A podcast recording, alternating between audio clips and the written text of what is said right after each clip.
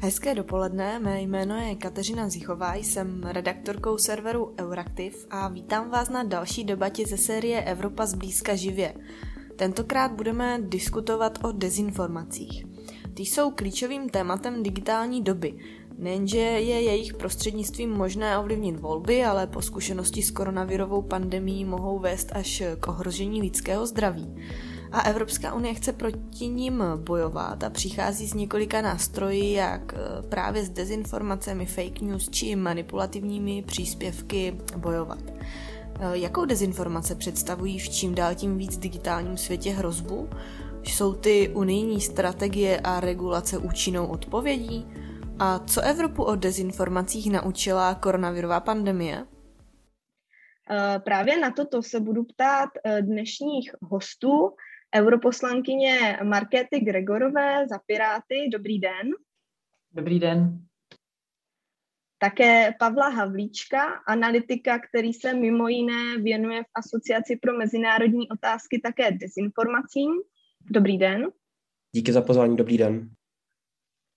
Dále také pana eh, Josefa Šlerky, který je odborníkem na analýzu dat ze sociálních sítí a v současné době působí jako vedoucí oboru studia nových médií na Filozofické fakultě Univerzity Karlovy. Dobrý den. Dobrý den, děkuji za pozvání. A v neposlední řadě také uh, se budu ptát pana Františka Vrabela, který je ředitelem společnosti Semantic Visions, která analyzuje obsah internetu a věnuje se detekci rizik i, i dezinformacím. Dobrý den. Dobrý den. Tak na úvod mi ještě prosím dovolte zmínit, že tato debata je realizována s podporou skupiny Zelení, Evropská svobodná aliance v Evropském parlamentu a tuto debatu si budete také moci poslechnout eh, jako podcast.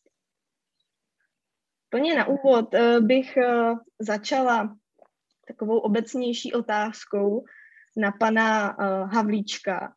Jakou vlastně dezinformace tom digitálním světě, v té digitální době, ve které dnes žijeme, eh, představují eh, hrozbu? Já si myslím, díky za tu otázku, já si myslím, že ta hrozba je opravdu mnohovrstevnatá, vidíme ji na celé řadě úrovní. Jste tady zmínila samozřejmě ty prvo takové plánové v této době hrozby z hlediska ohrožení veřejného zdraví, zkrátka prostřednictvím těch manipulací. Slyšeli jsme tady o tom, že když se eh, vypije savo, tak se vylečíte z covidu a tak podobně. To, se, to je něco, co na těch eh, sociálních sítích samozřejmě a v různých skupinách potom, v těch eh, takzvaných echo chambers, těch uzavřených skupinách, kde potom rezonuje ta hlas, tak to je jeden určitě těch, ten přímý vlastně způsob ohrožení veřejného zdraví, řekněme, života eh, občanů, nejen v České republice a samozřejmě v Evropě a po celém světě. Ale těch ohrožení je daleko více. Například já se eh, aktivně za, za, zaobírám jednou z nich, která se týká potom eh, těch výzev pro demokracii a pro demokratický proces, konkrétně třeba o digitální politickou reklamu, která je velkou výzvou právě v oblasti, řekněme, i nadcházejících voleb a Česká republika teď bude mít zajímavou zkušenost, protože vidíme, že stále ta země je do velké míry zkrátka uzavřená. Politické strany se soustředí hodně na sociální sítě, narůstá tam například i objem kapitálu, který oni tam vkládají právě přes Facebook a další platformy toho, jak můžou například ovlivňovat veřejné mínění. Byli jsme tady v minulosti svědky microtargetingu, to znamená manipulace, řekněme, vysílání různých zpráv pro různé věkové, řekněme, i regionální skupiny eh, obyvatelstva. Takže to je určitě další výzva, kterou myslím si, že eh, zatím v České republice nebereme úplně tak vážně, jak bychom měli, ale Evropa nám tady díky bohu eh, v některých věcech pomáhá. Evropská komise je v těle těch věcech poměrně aktivní. Myslím si, že se o tom ještě budeme dneska bavit, ale tak to je další určitě ten typ výzev. A potom samozřejmě sociální sociální sítě a viděli jsme to v těch minulých letech. Zkrátka slouží takový jako prostředek vlastně tak, aby uh, například někteří zahraniční hráči, jako je Rusko, jako je Čína a další, prostě manipulovali s, těmi, s tím veřejným uh, prostorem tak, aby například uh, sami sebe prodávali a nebo útočili zkrátka na, řekněme to, liberálně demokratické zřízení. To je také něco bohužel, kde zkrátka ty sociální sítě v minulých letech nesehrály pozitivní roli. Takže já tady vidím minimálně tři ty oblasti, ale určitě by kolegové doplnili některé další, na které jsem, na které jsem zapomněl, ale já je vidím v těle těch třech eh, hlavních okruzích. Mhm, moc vám děkuju. Eh, k těm aktivitám Evropské komise a vůbec Evropské unie a nějakým regulacím a pravidlům se dnes eh, jistě dostaneme. Vy už jste tady zmiňoval ty hlavní hrozby, zmiňoval jste i, i vlastně dezinformace spojené s tím obdobím pandemie. Uh, já bych se teď zeptala ráda pana Vrabela, který jehož vlastně uh, firma, ve které působí jako ředitel Semantic Vision, se věnuje právě detekci rizik uh, a analýze, řekněme, webu na světovém internetu. Tak jaké máte vlastně poznatky o trendech a změnách v dezinformačním prostředí, řekněme, eh, v, té, v tom období té koronavirové pandemie. Co, co nás o dezinformacích uh, naučila uh, vlastně ta pandemická situace?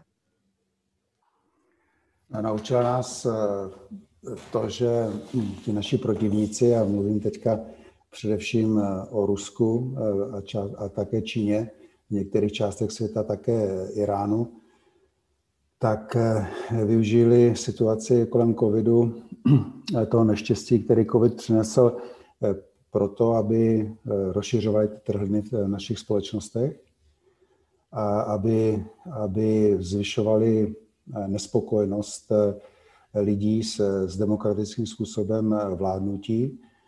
A ukázalo se to jako naprosto, naprosto jednoznačně, kdy v průběhu Eh, covidu a těch různých vln, které probíhaly, ať v té nebo které zemi, tak eh, jakmile eh, ten, ta, ten problém narůstal, tak se zvyšoval ten podíl dezinformací kolem covidu.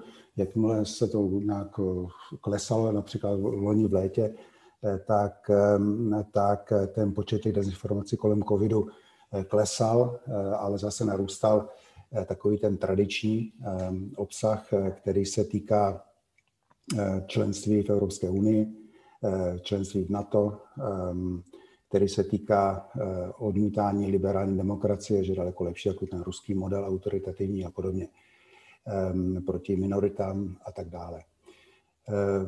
Viděli jsme, a možná, že se k tomu dostaneme později, nakolik ta dezinformační scéna je pružná, takže když eh, vznikl ten velký, eh, velký třes geopolitický, který se udál na území České republiky, eh, mluvím o útoku GRU, vojenském útoku nebo ruských vojáků na území České republiky, tak to úplně zatřáslo tou, tou scénou, ta se naprosto takový přes noc, respektive během několika desítek minut se, se přesmíkla ve prospěch podpory těch eh, ruských dezinformačních narrativů a k tomu se možná dostaneme.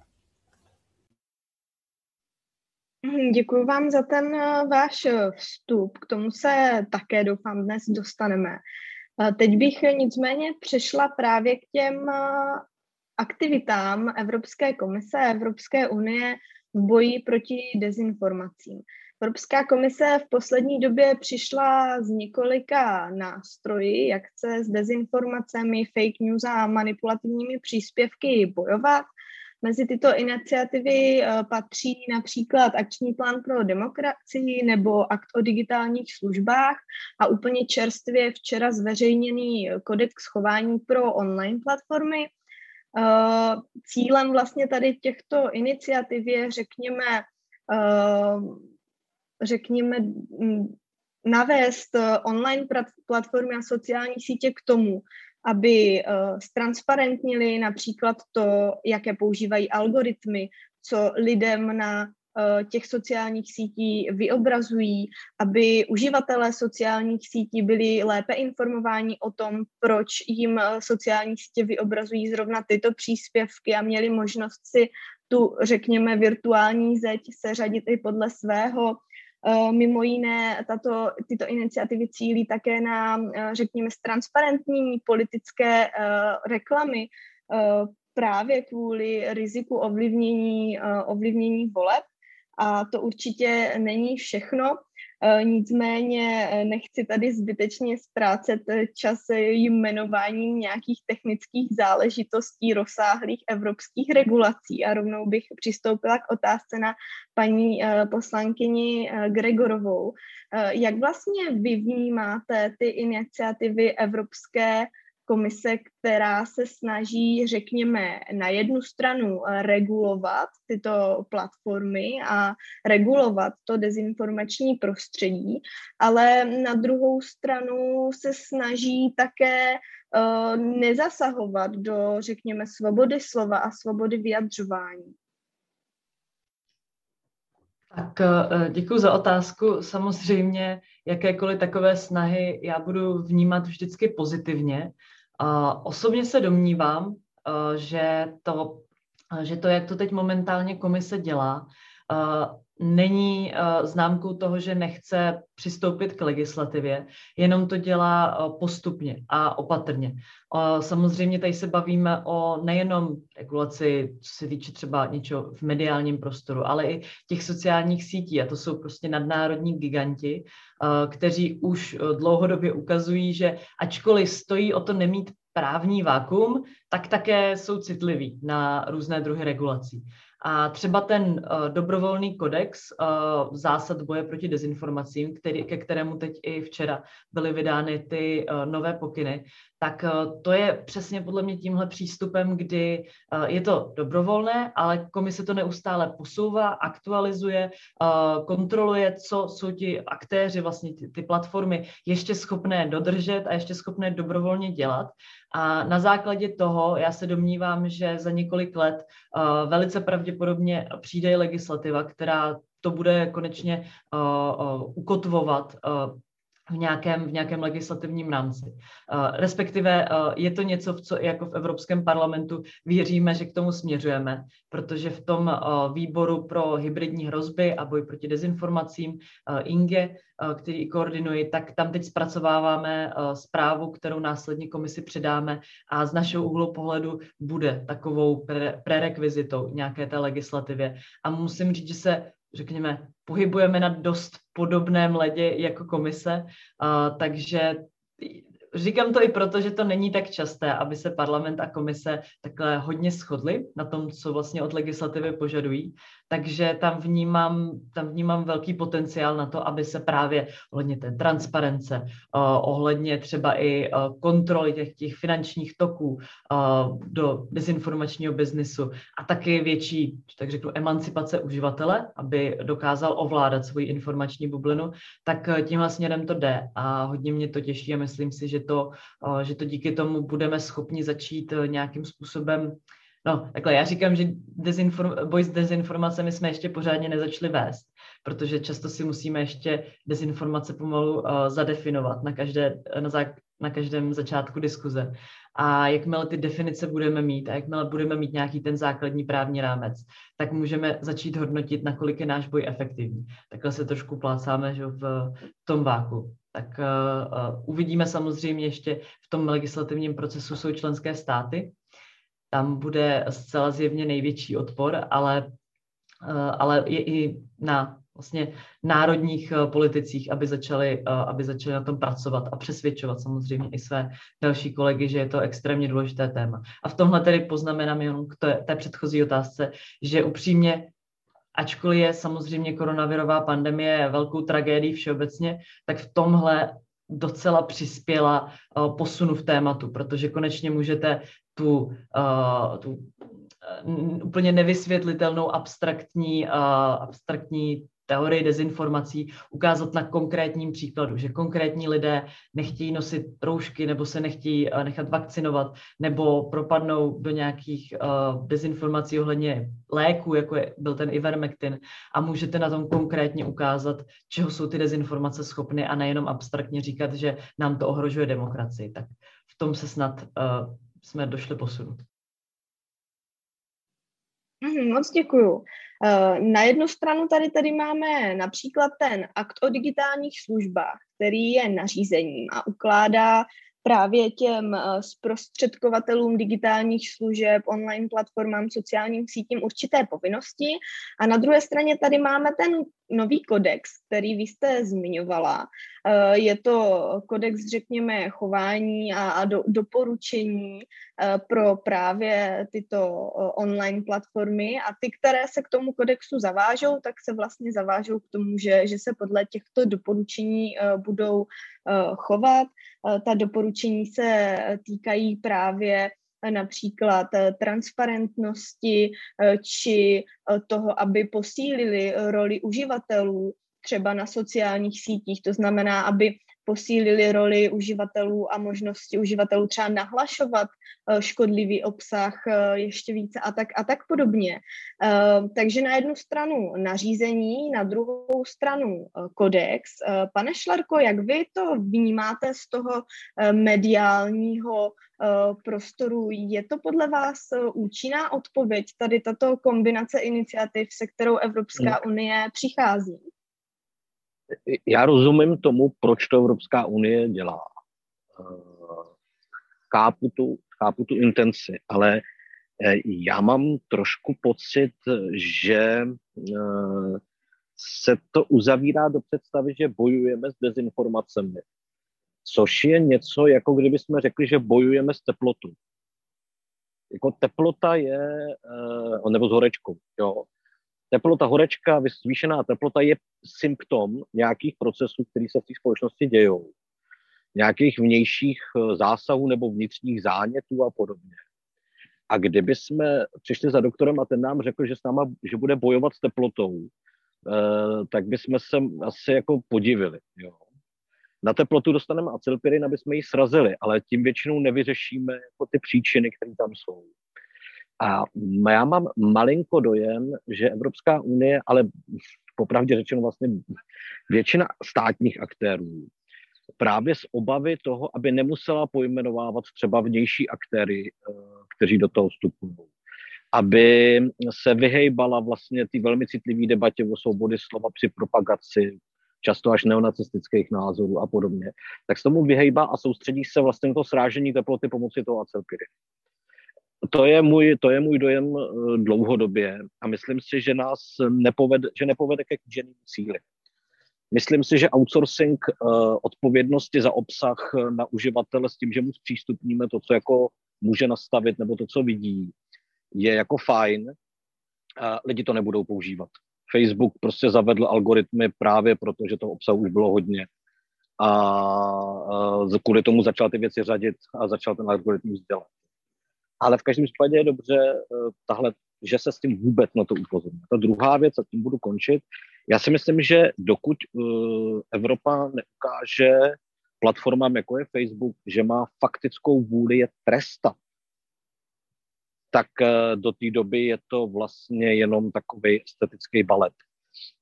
Bez, to, bez trestu, bez té šance vynutit si něco, a tak, aby to, to ten Facebook bolelo, tak eh, bez toho je to jenom vlastně jako taková volná debata uh, s Facebookem.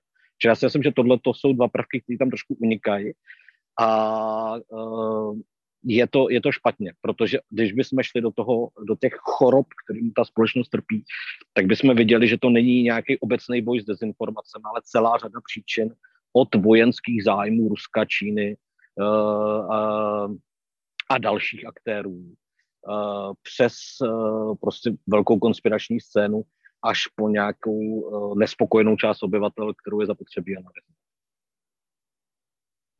Hmm, moc děkuju. Ještě než se přesuneme dál, tak tady vidím zájem o reakce. První jsem zaregistrovala paní europoslankyni Gregorovou, takže prosím.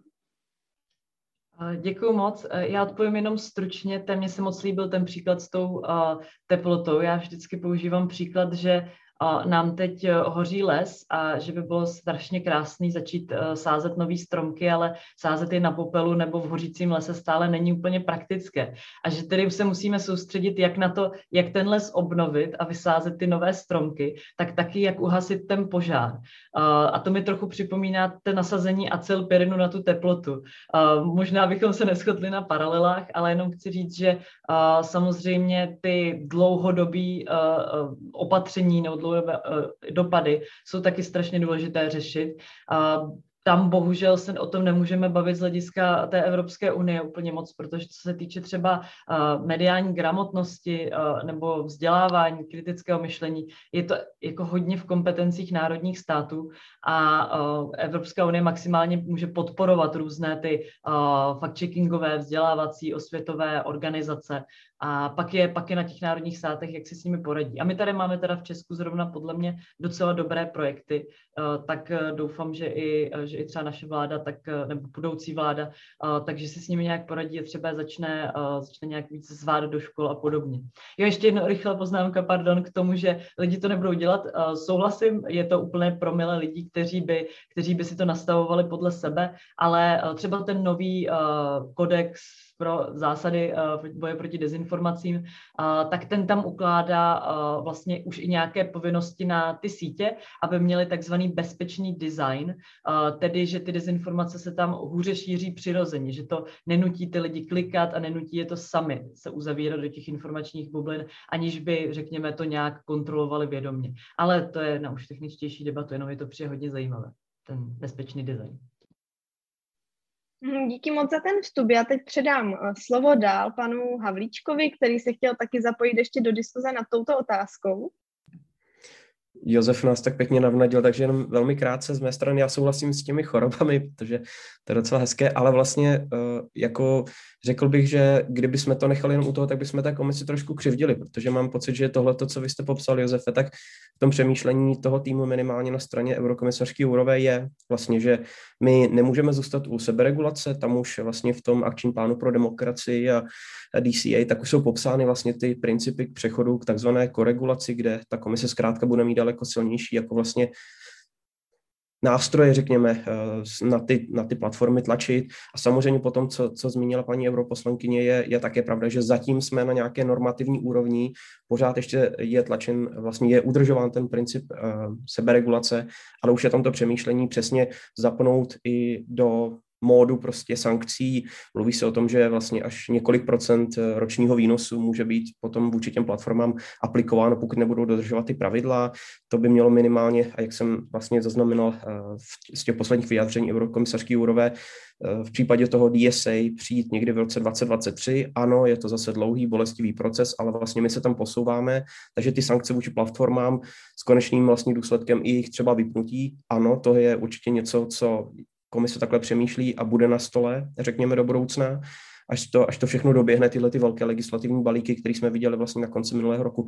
A další věc s tím spojená potom, když vy jste, Josefe, zmiňoval zahraniční, řekněme, pachatele nebo ty škůdce tohohle druhu, tak prostě tam už je i v akčním plánu o, um, pro demokracii vlastně jasně pojmenováno Rusko, Čína jako, jako ty dva hráči, plus je tam vlastně už na stůl dána možnost, uh, pojďme se bavit o sankcích vůči, vůči těm, těm hráčům. Takže myslím si, že vlastně tohleto přemýšlení tam je. Ono je to bolestivý proces, jak se to všechno dává dohromady a ta, a, a ta implementace potom, potom těch balíků bude klíčová samozřejmě, ale myslím si, že vlastně jdeme správným směrem, jenom to strašně dlouho trvá. Hmm. Díky moc. Ještě chtěl reagovat pan, pan Vrabel, takže máte slovo, prosím. A to hrozně dlouho a doufám, že ta naše demokracie přežije. Eh, než eh, ta legislativa eh, bude, bude enforcovaná nebo bude přijatá a bude skutečně prosazovaná, protože ty, ty sítě, ty platformy se potom budou soudně bránit, takže myslím si, že mají tak jako pět až sedm let jako před sebou k tomu, aby tu naši demokracii nebo na celém světě jako mohli, mohli zničit. Doufám, že je to příliš, příliš temná vize, kterou tady říkám. Eh, jsem rád, že Evropské komisi pomalu dochází, že ten eh, přístup eh, nebo ten princip na dobrovolnosti, že se, nebo samoregulace, že už jako opouští. Samozřejmě, když jsou ve hře miliardy dolarů nebo desítky miliardy, miliard nebo stovky miliard dolarů, tak, tak ten, ten princip té dobrovolnosti pořádně nefunguje. To, co vidím na straně komise je stále podle mého názoru chybný, chybná strategie, kdy eh, dávají velkou váhu takzvanému fact-checkingu, čiž jdou na ruku právě tomu hlavnímu eh, argumentu nebo té kouřové cloně té strategie těch online platform, že přece my nemůžeme zasahovat do, do svobody slova, ale o tom ta hra vůbec není. protože ta hra je o těch algoritmech, které právě podporují ten obsah, který je emotivní, u kterého, se, u kterého ty algoritmy rozpoznaly v minulosti, že, má, že mají největší sledovanost a o tu sledovanost jim jde, o takzvaný ten user engagement. A tam bohužel ty tvrdé dezinformace, které jsou postaveny na strachu a na, na roz, rozbití společnosti, tak mají daleko větší sledovanost daleko větší viralitu než, než jakýkoliv eh, jiný, eh, jiný eh, obsah, snad kromě pornografie. Takže doufáme, že, doufám tedy, že se Evropská komise dál v tom, svým pozná, v tom svém poznání bude prohlubovat. A na, a na závěr bych rád řekl jednu věc. A, jako a řekl bych teda ze znalostí věci i když jsou Rusové mimořádně aktivní v, tom dezinforma, v těch dezinformačních kampaních, i když jsou mimořádně aktivní eh, Číňané v, v oblasti propagandy eh, toho svého komunistického systému, eh, tak oba dva tyhle hráči dohromady nejsou ani desetina toho, co v neprospěch celého světa dělá Facebook a další platformy. A zatím jsou pouze ty algoritmy, které jsou hnány pouze jediným cílem, a to je maximalizovat zisk bez ohledu na takzvané ty collateral, collateral damage, co s tím souvisí. Děkuji. Mhm, já, já taky děkuji za ten příspěvek. Z vašeho pohledu tedy jsou tou velkou hrozbou, hrozbou právě ty algoritmy. Já bych možná ještě navázala tedy na to, co jste říkal, protože právě v těch iniciativách je jaksi snaha, snaha ty algoritmy ztransparentňovat a dát trošku moc uživatelům je obejít, řekněme, a nastavit si tu eh, online zeď podle, podle svého. Už tady i padlo, že uh, není úplně jisté třeba, kolik uživatelů v reálu tady tuto možnost uh, využije. Um, tak máte třeba, pane Vrábele, dojem, že by měla Eh, Evropská komise nebo ať už státy sami o sobě, pokud by to neměla být evropská legislativa, ale pokud by měla, tak Evropská komise um, s těm al- algoritmům přistupovat ještě nějak eh, jinak, nějakými jinými regulacemi? Je podle vás regulace ta cesta? Tak to, že si někdo bude nastavovat tu, tu svoji zeď, nebo tak to, to tak odhaduji, že to bude jako na možná jeden z tisíce. Ehm, známe ten, ten pokus, že lidé okliknou, že, že ho zabijou nebo tak, že nikdo to nečte. Ehm, eh, je to jedna z těch fint těch online platform, ehm, která cílí na, na lidi, kteří toho možná jsou schopní, jako třeba v Evropském parlamentu na Evropské komisi, ale to se vůbec netýká běžných, běžných uživatelů. Ten, ten fokus musí být na, na ty algoritmy, které které cíleně, zcela cíleně upřednostňují ten negativní a, emotivní, a ten vysoce emotivní obsah. Ehm, a to je něco, čeho se oni brání, ty platformy, jak čert kříže. A na to si nechtějí šáhnout, protože to je zdrojem těch jejich velkých zisků. Děkuji vám za to doplnění. Já tady ještě dám prostor pro další diskuzi a potom bychom se přesunuli trošku dále. Eh, prvního jsem viděla pana Šlerku, takže prosím, máte slovo. Mám hroznou radost toho, že diskutujeme. Většinou, když se sejdou takhle podobně like-minded lidi, tak jako je to takový jako pro toho diváka, diváka takový proud stejných názorů, takže to je super. Dvě poznámky. První, eh, já si toho, co udělal kabinet Jourový, velmi vážím ale když se podívám na stanečky, který dělal bývalý i Stratkom a za, eh, jak si zahraniční politika Evropské unie, tak si myslím, že ta cesta je zatraceně. Jo, tak to jenom rychlá poznámka. K těm algoritmům jenom jako jednu věc. A já nevím, jestli s Františkem úplně jako souhlasím v tom jeho hodnocení toho, eh, toho Facebooku a toho jeho zla. A, a já jsem v tomhle tom opatrnější ale to, co si myslím, že jako výrazně by prospělo, eh, je, aby každý uživatel na sociálních sítích věděl, že se nepohybuje právě v právním váku. To znamená, že za to, co tam dělá, se na něj stejně vztahují právní předpisy těch daných zemí a obráceně. Že pokud vůči němu je tam provozovaný nějaký chování, eh, který by v offlineu bylo prostě eh, na trestní oznámení, takže to, ten, že to ta policie bude řešit, asi soudy to budou umět soudit. Jinými slovy, já myslím, že by strašně prospělo přivedení uh, Facebooku a ostatních sociálních sítí do, do podprávní rámce jednotlivých národních zemí. A proč říkám těch jednotlivých národních zemích? Protože samozřejmě, že díky tomu, že centrála Facebooku je v Dublinu, tak ta odpověď je, ale vždyť můžete u vás podat a tak dále. To je skvělé, že v to takhle můžeme udělat. To je skvělé, ale nikdo to takhle dělat nebude, protože to bude prostě trvat roky a roky. To znamená, já si myslím, že mnohem větší zapojení vlastně represivních státních orgánů a soudů ve vztahu k Facebooku by velmi prospělo.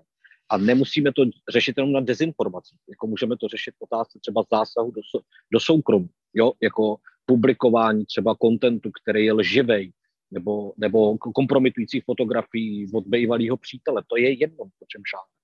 Ale my neumíme ochránit na té právní rovině občany těch jednotlivých národních zemí před vlastně určitou zlovůlí toho Facebooku. A tím zároveň samozřejmě podporujeme i i to, dejme tomu, jako negativní chování v jiných oblastech. Takže já si myslím, že tohle je velký problém, do kterého se nikomu moc nechce. Myslím si, že na to nepotřebujeme novou legislativu. Máme v zákonech, že šíření prostě propagace hnutí směřujících a tak dále pomocí počítačové sítě. To v těch paragrafech je od 90. od konce 90. My nepotřebujeme novou legislativu. My potřebujeme stávající uplatňovat na tenhle ten prostor. Děkuji. Mm, děkuji vám. Já bych teď tedy předala slovo panu Havlíčkovi, ještě který chtěl reagovat a potom bychom se přesunuli v tom tématu trošku, trošku dále, takže prosím. Díky moc. Já jenom možná rychle k tomu, co říkal Josef, eh, souhlasím s tím, určitě ta vynutitelnost a vymahatelnost práva i v tom digitálním zkrátka prostoru je velmi velkou výzvou, jako pořád tam ještě nejsme ani z hlediska toho, jak společenského, tak potom vlastně třeba povědomí těch institucí. To je určitě nějaká třeba i taková výzva domácí úkol pro nás v České republice a jinde v Evropské unii. Nicméně na druhou stranu musím tady doplnit jenom to, že zase by bylo špatně, nebo já nejsem zastáncem toho, aby ten vlastně třeba ten společný digitální prostor v Evropské unii, aby se tímto způsobem jako významně eh, fragmentoval. A my to vidíme v Německu, ve Francii, v poslední době i v Polsku, kde oni vlastně přichází tyhle jednotlivé státy s vlastními legislativami. To je si myslím, to už je špatně. Je důraznější už těm platformám, oni budou více nasát, než kdybychom se bavili jenom o nějaké národní, řekněme, legislativě, například uh, uh, jdoucí tedy o krok dál, ne, nejen k tomu, co říkal vlastně Josef Šlerka z hlediska té vymahatelnosti, ale samozřejmě i potom, eh, pokud jdeme, pokud jdeme dále eh, vlastně z hlediska té regulace, tady já jsem velkým toho společného přístupu. Jenom tady ještě doplním jednu věc, která updatem toho kodexu zásad, tady na jeden zvolat eh, vlastně propagaci těch dezinformačních narrativů. To ještě tady tolik nezaznělo, ale to je něco, co my už, eh, řekněme, v České republice z části děláme, máme iniciativy jakým je eh, Neleš, jakým je eh, například i nějaké další koalice vlastně eh, za, za vlastně snížení, řekněme, příjmu z reklamy pro tyhle tím směrem ty když se k tomu principu vlastně demonetizace tohohle toho typu obsahu vlastně přihlásila. Takže to si myslím, že je, že zásadní. Já doufám, že mě nestrácíte, já tady mám trošku slabé spojení, takže doufám, že jste, že bylo všechno srozumitelné. Předám už tady raději slovo, abych abych neokupoval debatu bohužel slavým ukrajinským internetem zde. Jo, děkuji moc. Trošku, trošku jste se nám uh, zasekl, ale já myslím, že v celku to, to bylo uh, srozumitelné.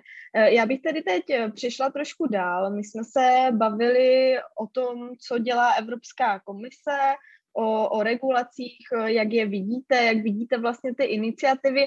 Já bych se teď trošku přesunula do Evropského parlamentu. Paní europoslankyně už zmiňovala, že je členkou eh, výboru pro zahraniční vměšování do všech demokratických procesů v Evropské unii, eh, včetně právě dezinformací. Jedná se o eh, speciální výbor. Mě by vlastně zajímalo, jaká je tedy role Evropského parlamentu, toho konkrétního výboru v boji proti dezinformacím. My jsme se totiž hodně bavili o algoritmech, o sociálních sítích, zmiňovali jsme tady Facebook, ale to nejsou ty jediné kanály. Máme tady samozřejmě i dezinformační weby, řetězové e-maily, které šíří, řekněme, uh, fake news, dezinformace, objevují se i další manipulativní příspěvky jinde na sítích, nejenom na Facebooku. Má vlastně tady tento výbor, řekněme, záběr toto dění monitorovat, nebo čo, co je vlastně jeho náplní a, a rolí v boji proti dezinformacím na evropské úrovni? Děkuju. Jo, typuji si, že to je otázka na mě, takže uh, tam jsou, tam jsou dvě roviny, které bych chtěla zmínit. Uh, jedna věc je, jakou tedy roli má tenhle výbor a vlastně ten parlament uh, v, v nějakém řešení toho tématu dezinformací. Ta je taková, že ačkoliv my nemáme přímou legislativní iniciativu, tedy že nemůžeme přímo navrhovat zákony, tak můžeme navrhovat komisi to, co bychom chtěli, aby se tím zabývala, nebo jakým směrem by měla jít a případně upozorňovat na nějaké problémy. A to je mimo jiné přesně to, co teď ten speciální výbor dělá. Na rozdíl od běžných výborů, tak má omezené trvání, ačkoliv já bych byla ráda, kdyby jednoho dne se překlenul do stálého výboru a připravuje tu zprávu, o které už jsem mluvila, která, řekněme, bude takovým miniaturním návrhem legislativy, i když samozřejmě pak bude záležet na té, na té komisi. No, co se týče toho samotného obsahu, uh, samozřejmě to je, uh, to je v procesu. Už jsem říkala, uh, výrazně se shodneme s komisí na tom, co by mělo být uděláno, jakým směrem jít, ale děkuji za tu otázku na to, co dalšího, než věnovat se sociálním sítím dělat, protože to je podle mě strašně důležitá součást ty dezinformač, dezinformační kampaně se často netvoří na těch sociálních sítích, ale jsou tvořeny už na těch eh, takzvaně spravodajských webech často a následně se to těmi sítěmi jenom amplifikuje a zvyšuje se ten dosah a sdílí se to. Jsou to samozřejmě spojené nádoby, ale už, že na těch spravodajských uh, webech to je nějakým způsobem vytvořeno, uh, je možné, uh, je možné ovlivnit. Typicky samozřejmě, už jsme tady, myslím, o tom i mluvili, tím uh, transparentněním, uh, řekněme, vlastnictví těch webů, i autorů uh, těch různých dezinformačních kampaní, nebo oni to nazvou článku, a uh, samozřejmě financování. Uh, Zrovna uh, uh, třeba krásný příklad toho, co by bylo v budoucnu díky té legislativě mnohem jednodušší, je uh, Aeronet a jeho rozkrývání, odkud kam tečou ty toky a finance, které, které rozkrýval investigativní novinář. A proč to musel rozkrývat investigativní novinář? Protože nemáme žádné páky na to, aby, aby to mělo být zveřejněno, nebo abychom věděli, odkud, odkud to teče. A tohle je záměr, řekněme, myslím si, že jak komise dlouhodobě, tak parlamentu teď v tom, co navrhuje, aby, aby se vědělo, jak jsou vlastně tyhle, tahle média sponzorovaná. Nehledě pak na nějaké další regulace, už tady zase nechci uh, opanovat uh, nějak ten komunikační prostor, uh, ale chceme se inspirovat i v, řekněme, nějakých zemích, kde už to nějakým způsobem regulované je a hlavně to sjednotit, protože, uh, protože zvlášť i u těch financí uh, je poměrně jednoduché to pak začít eh, vytvářet přes nějaké proxy. Případně samozřejmě víme o tom, že tady máme i celé sítě takovýchhle dezinformačních portálů, jako je třeba Sputnik, a tam je ideální to eh, nějakým způsobem adresovat na té nadnárodní úrovni. Takže to, jsem, to, to mi přijde důležité zmínit, že ano, nejenom sociální platformy jsou předmětem pozornosti a je to dobře. Děkuji za to osvětlení vlastně činnosti eh, v Evropském parlamentu tady v této problematice. Já jsem zaznamenala nedávnou eh, zprávu Evropské služby pro vnější činnost, která právě eh, konstatovala šíření vlastně dezinformací ohledně očkování a řekněme dezinformační kampaně proti západním vakcínám ze strany Ruska a Číny. Eh, tím se dostáváme zase do toho, řekněme, mm, dezinformačního prostoru spjatého s tou eh, pandemickou eh, situací. Pane Vrabele, mě by zajímalo, když zpráva eh, pro evropskou vnější činnost uvádí jako zdroje třeba konkrétně těch eh, dezinformací k vakcínám Rusko a Čínu, eh, vnímáte i, i jiné zdroje těch dezinformací? o Rusku a o Číně se mluví jako o těch hlavních, řekněme, šiřitelích dezinformačních kampaní, ale je tady ještě někdo, před kým bychom měli být opatrní? Tak Evropská komise, respektive ta služba pro, pro ten IES, ani pořádně nejsem schopen ten jejich název eh, zde interpretovat, protože to je takový newspeak, eh, takové to Evropské ministerstvo zahraničních věcí, tedy jestli mě dovolíte eh, tuto zkratku. A ten, ten e-stratcom unit, co tam je, tak, tak nemá v popisu práce a nesmí se věnovat dezinformacím, které vznikají na, na, na půdě Evropské unie, což je samozřejmě iracionální, nebo prostě to, to, je, to, je, to je zásadní chyba. Ehm, mimo jiné, kdyby to dělali, tak, ehm, tak, by, eh, tak by eh, se dozvěděli, Evropská komise by se dozvěděla, eh, že zdaleka, že, že ten proud není jako jednosměrný, respektive, že by dezinformace, které se to, jsou tady v Evropské unii u nás, šly z Ruska nebo z Číny. Oni jdou také, ale co je zásadní věc, je ta, že, že Rusko Ehm, si vychovalo pátou kolonu víceméně v každé z evropských zemí, které koná v jejich, který koná v jejich prospěch a v neprospěch eh, Evropské unie a v neprospěch jednotlivých zemí a v neprospěch demokracie eh, jako eh, takové. My to vidíme třeba tady v, u nás v České republice, tak v České republice je pouze jeden zdroj, který je otevřeně ruský, a to je Sputnik ale ten řekněme tak dlouhodobě, když bychom zapomněli na kauzu GRU, eh, tak eh, a jako útoků ve Vrběticích, tak je řekněme v takové druhé pětce eh, na pátém až desátém místě a ty nejaktivnější weby jsou, jsou, jsou české nebo jsou, jsou vlastněny a, a jsou provozovány jako českými, českými občany. Eh, kteří, eh, kteří, a to je důležité, kteří byli eh, infikováni tím ruským dezinformačním virem, kteří věří tomu, co tam píšou, ty nesmysly, které tam píšou, ty lži, které tam píšou. A prostě Rusové dosáhli naprosto ideálního stavu, kdy, kdy tu špinavou práci za ně dělá někdo jiný. A to jsou, přes, to jsou lidé, kteří už které přesvědčili o, té své, o tom svém pohledu na svět, a hrají, a hrají tu takzvanou roli těch užitečných eh, idiotů. Takže velká většina je tady jakoby naše, naše vlastní domácí evropské provenience těch dezinformací. Hmm, já vidím, že by se k tomu uh, rád vyjadřil pan Člerka, tak prosím, máte slovo.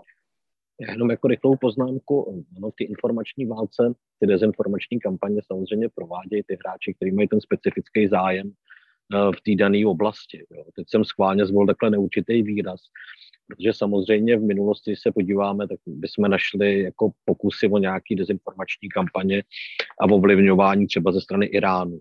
Našli bychom takovýhle uh, operace i ze strany třeba Indie zřejmě.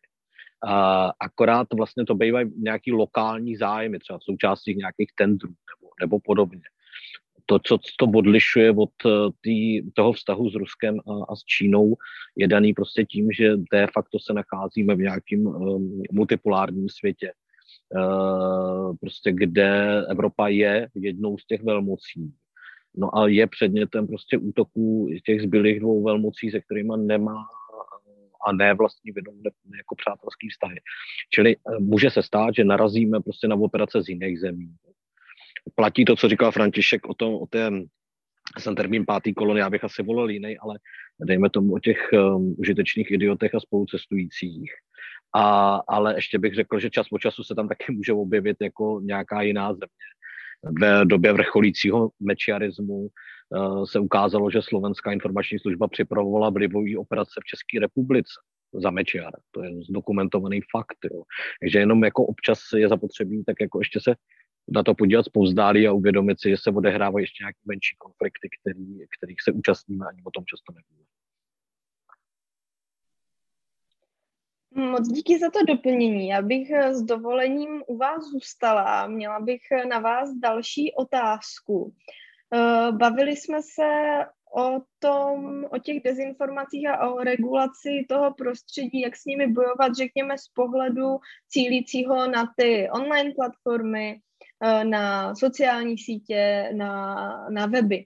Ale je tady ještě ta druhá strana a to jsou právě příjemci těchto zpráv. Eh, pan Vraba už tady zmiňoval, že třeba právě v Česku máme eh, i, řekněme, lidi, kteří jsou přesvědčení o, o tom, řekněme, narrativu přicházejícím například z Ruska a šíří ho oni z Česka.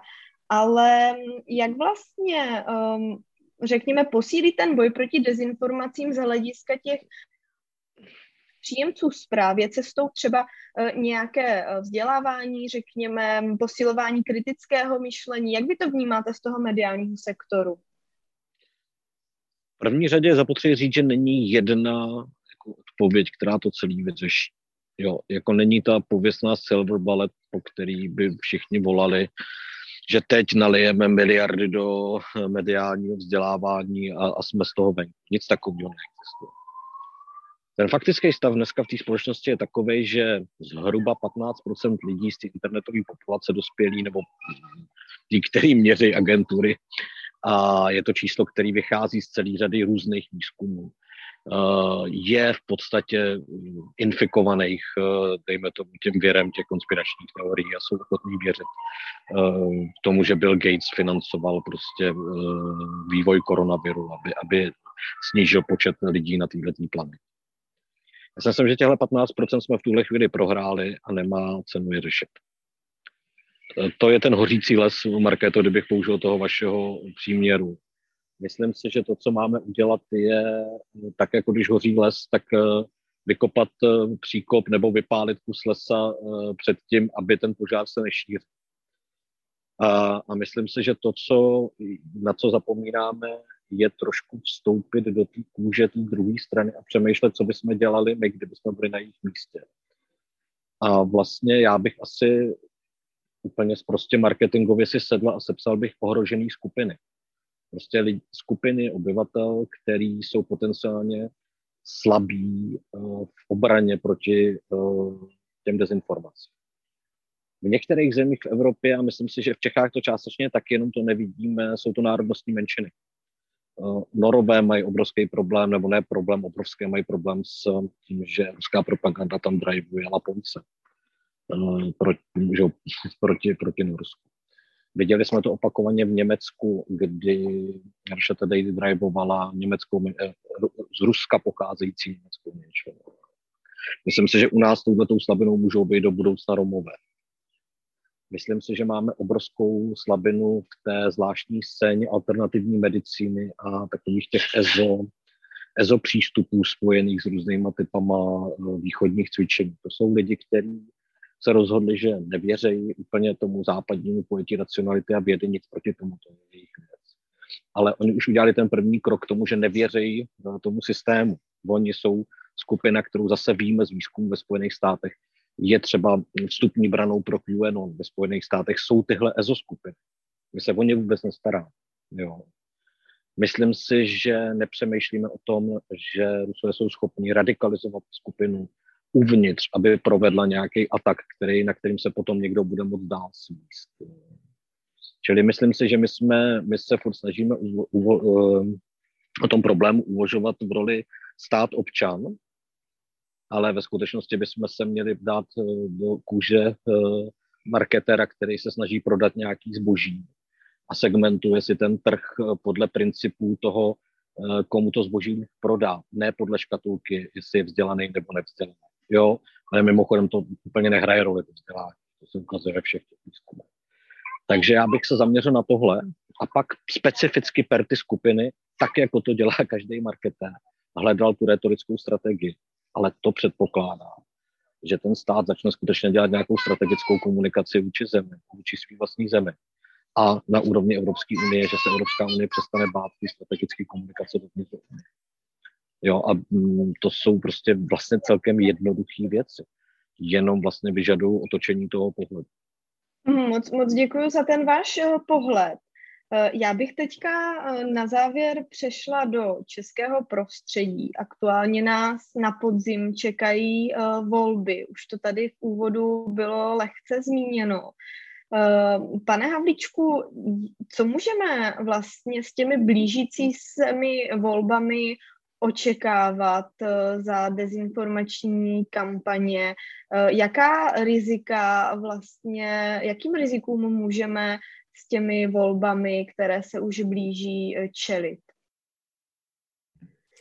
Jo, díky, za, díky za ten dotaz. Já jenom asi bych chtěl podepsat to, co říkal Josef, Josef Šlerka z hlediska té, eh, řekněme, té integrity té společnosti a skutečně té společenské odolnosti jako principu, na kterém prostě musíme pracovat a Česká republika, jak se ukázalo i v těch minulých týdnech kolem té kauzy Vrbětické, ale i během pandemie a během dalších těch incidentů v minulých letech prostě nedopadla dobře, řekněme. Eh, my to víme, ale pořád prostě není ta politická vůle a je to takové trošku čekání na změnu vlastně v tomhle tom smyslu. No, eh, co se týká těch voleb, eh, to bude určitě zajímavé, protože máme tady zkušenost se čtyři roky zpátky, velká kauza litium, že ano, která se vynořila těsně před těmi volbami. Myslím si, že podobných záležitostí tady určitě bude více. Tohle to byly skutečnosti, které prostě vyplynuly z té takzvané alternativní dezinfo prostě sféry, dostali se potom do toho, řekněme, politického života a pak se schovávaly mimořádné schůze s sněmovny eh, za pomoci komunistické strany, ANO a, a dalších SPD. Myslím, že to byla také proti například ČSSD a jmému, jmenovci bez jakéhokoliv vlastně rodinného eh, nějakého svazku se mnou Havlíčkovi, který byl tenkrát jiný zase na ministerstvu průmyslu a obchodu, který měl údajně zaprodávat zemi eh, některé, nějaké té australské společnosti. Takže tady určitě vidíme potenciál pro, řekněme, nějaké podobné narrativy, které potom můžou být třeba politicky instrumentalizovány proti, proti konkurenci. To je určitě jedna věc. Potom samozřejmě, a o tom by nám třeba i František mohl potom něco dopovědět, eh, samozřejmě je tady ten velký potenciál ze strany těch zahraničních aktérů, kteří zkrátka dokážou třeba i přes právě ty proxy skupiny do toho informačního prostoru se vnášet určitá svá témata. Teď bude eh, ten prostor velmi, velmi naplněn právě tou ruskou agendou, eh, nejrůznějšími narrativy. My to vidíme už dneska, že Česko je slouhou Spojených států, jsme teďka konec konců z ruské strany vlastně zařazení i na ten seznam těch takzvaných nepřátelských států vlastně vůči Ruské federaci. Takže toho Ruska teďka bude v tom informačním prostoru opravdu hodně. A těchto těch věcí, které tam budou s tím spojené i v tom předvolebním čase, bude, bude také spousta. Takže takže tohle to určitě, určitě nějaká také slabina.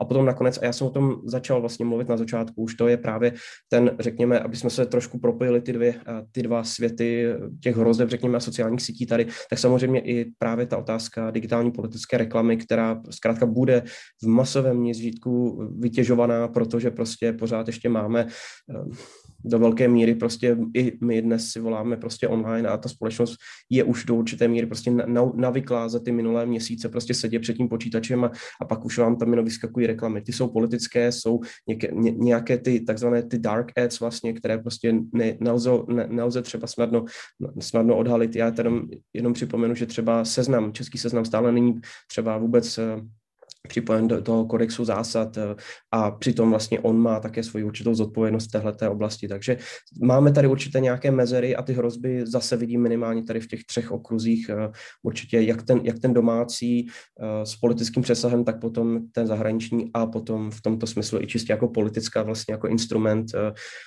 vlastně té politické reklamy. Jenom tady připomenu a máme, máme tady vlastně v tom virtuálním studiu i Marketu Gregorovou za Piráty. Podívejme se, jaká neuvěřitelná vlna například hejtu je dnes vedena proti pirátské straně a to očerňování se liší od spolupráce s arabským světem až po migraci, až po další věci. Takže podívejme se, už dnes je to v, plném, v plné ráži a bude se to ještě zesilovat před těmi volbami.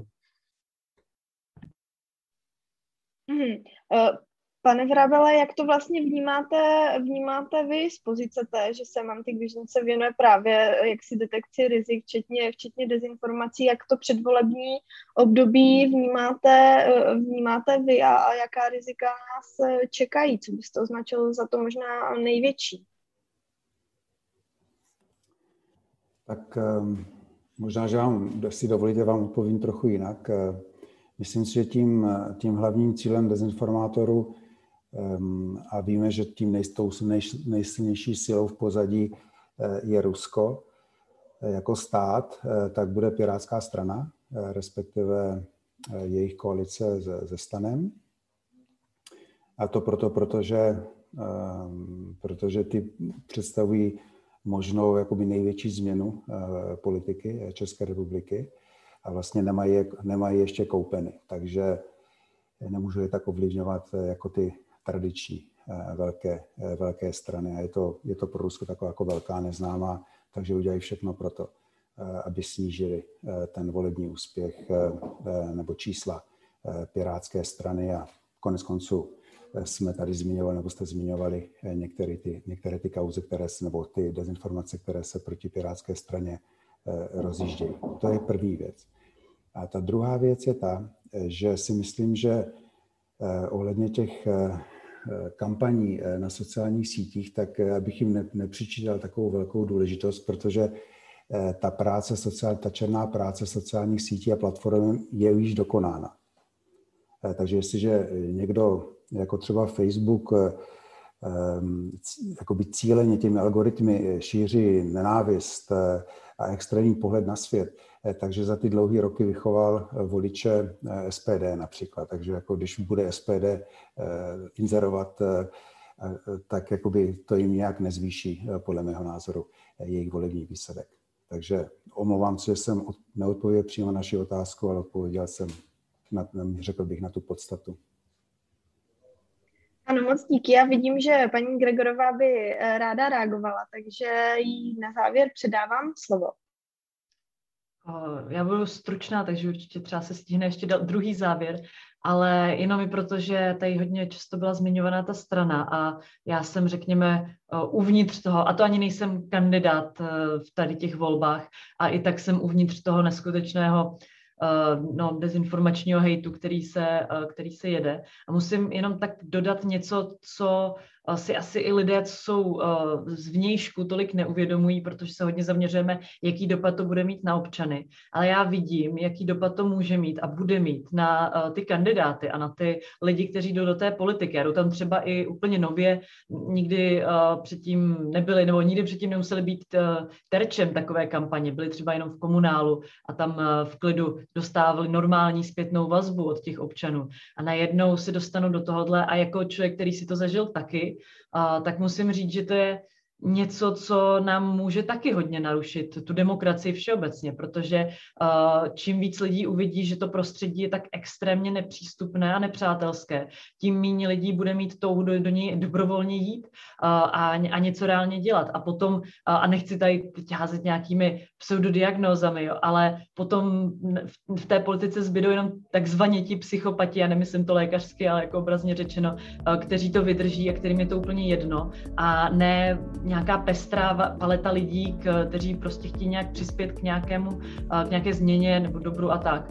A myslím si, že jako na ně je důležité zaměřit třeba pozornost a tedy takový možná apel na diváky nebo kohokoliv. Si znáte kohokoliv, kdo třeba kandiduje, tak eh, se snažte nějak podpořit i psychicky, bude to potřebovat, eh, protože to prostředí je zlé a nepříjemné vám na závěr chtěla eh, moc poděkovat za tu dnešní diskuzi. Chtěla bych poděkovat i všem, kteří nás sledovali, eh, kteří třeba stihli jenom kousek eh, Nevěžte hlavu, záznam bude na Facebooku, nebo si debatu budete moci poslechnout zítra také jako podcast. A ještě bych ráda zmínila, že se jedná o sérii debat Evropa zblízka živě. To znamená, že nekončíme a v budoucnu se můžete těšit na další diskuzi. Takže všem moc děkuji, mějte se hezký, hezký den a nashledanou.